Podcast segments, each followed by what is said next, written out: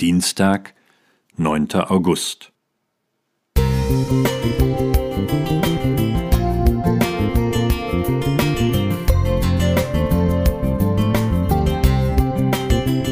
Ein kleiner Lichtblick für den Tag.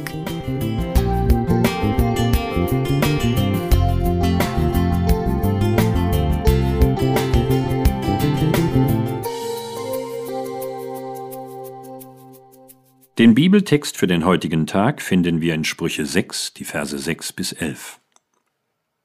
Geh hin zur Ameise, du Fauler. Sieh ihre Wege an und werde weise.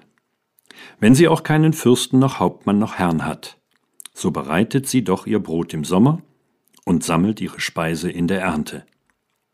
Wie lange liegst du, Fauler? Wann willst du aufstehen von deinem Schlaf? Ja, schlafe noch ein wenig, schlummere ein wenig, schlage die Hände ineinander ein wenig. Dass du schläfst, so wird dich die Armut übereilen wie ein Räuber und der Mangel wie ein gewappneter Mann. Nichts gegen einen guten Schlaf und nichts gegen eine Phase, wo man so richtig faul sein darf. Aber in dem Text geht es um das Problem der Passivität. Wir können es auch Disziplinlosigkeit nennen. Jemand kann sich nicht aufraffen, an die Arbeit zu gehen oder das Wichtige zu tun, wenn es dran ist. Der Faule soll weise werden, indem er die Ameise beobachtet, die keinen Antreiber von außen hat, sondern fleißig ihre Arbeit tut. Wer ständig von außen motiviert werden muss und nicht selbst begreift, dass Fleiß und Beständigkeit wichtig sind, der sollte sich etwas mehr Sorgen über seine Zukunft machen. Die Bibel verheißt ihm nichts Gutes.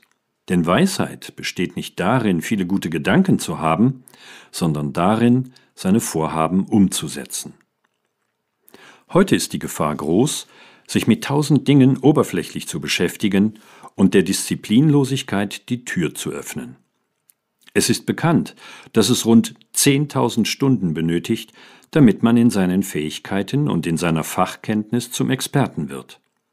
Ein Ziel zum Beispiel der Abschluss einer Ausbildung, bringt Lebenserfahrung und damit Weisheit, auch wenn man später eine andere Tätigkeit aufnimmt.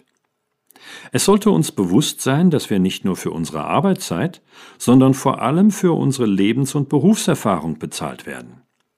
Talent zu haben, Interesse für etwas zu haben, von etwas begeistert zu sein, ist schön. Aber immer gehören auch Beständigkeit und Disziplin dazu. Wir können auch massenweise fromme Gedanken haben, aber das bringt uns nichts, wenn wir passiv bleiben. Dieser Bibeltext fordert uns auf zu handeln. Durch mein Handeln kann ich etwas gestalten und verändern. Das ist Teil der Menschenwürde, die Gott uns zugedacht hat. Er hat uns Fähigkeiten gegeben, und diese können sich entwickeln, wenn wir sie einsetzen. Keine Ausreden mehr. Pack es an. Peter Zeiser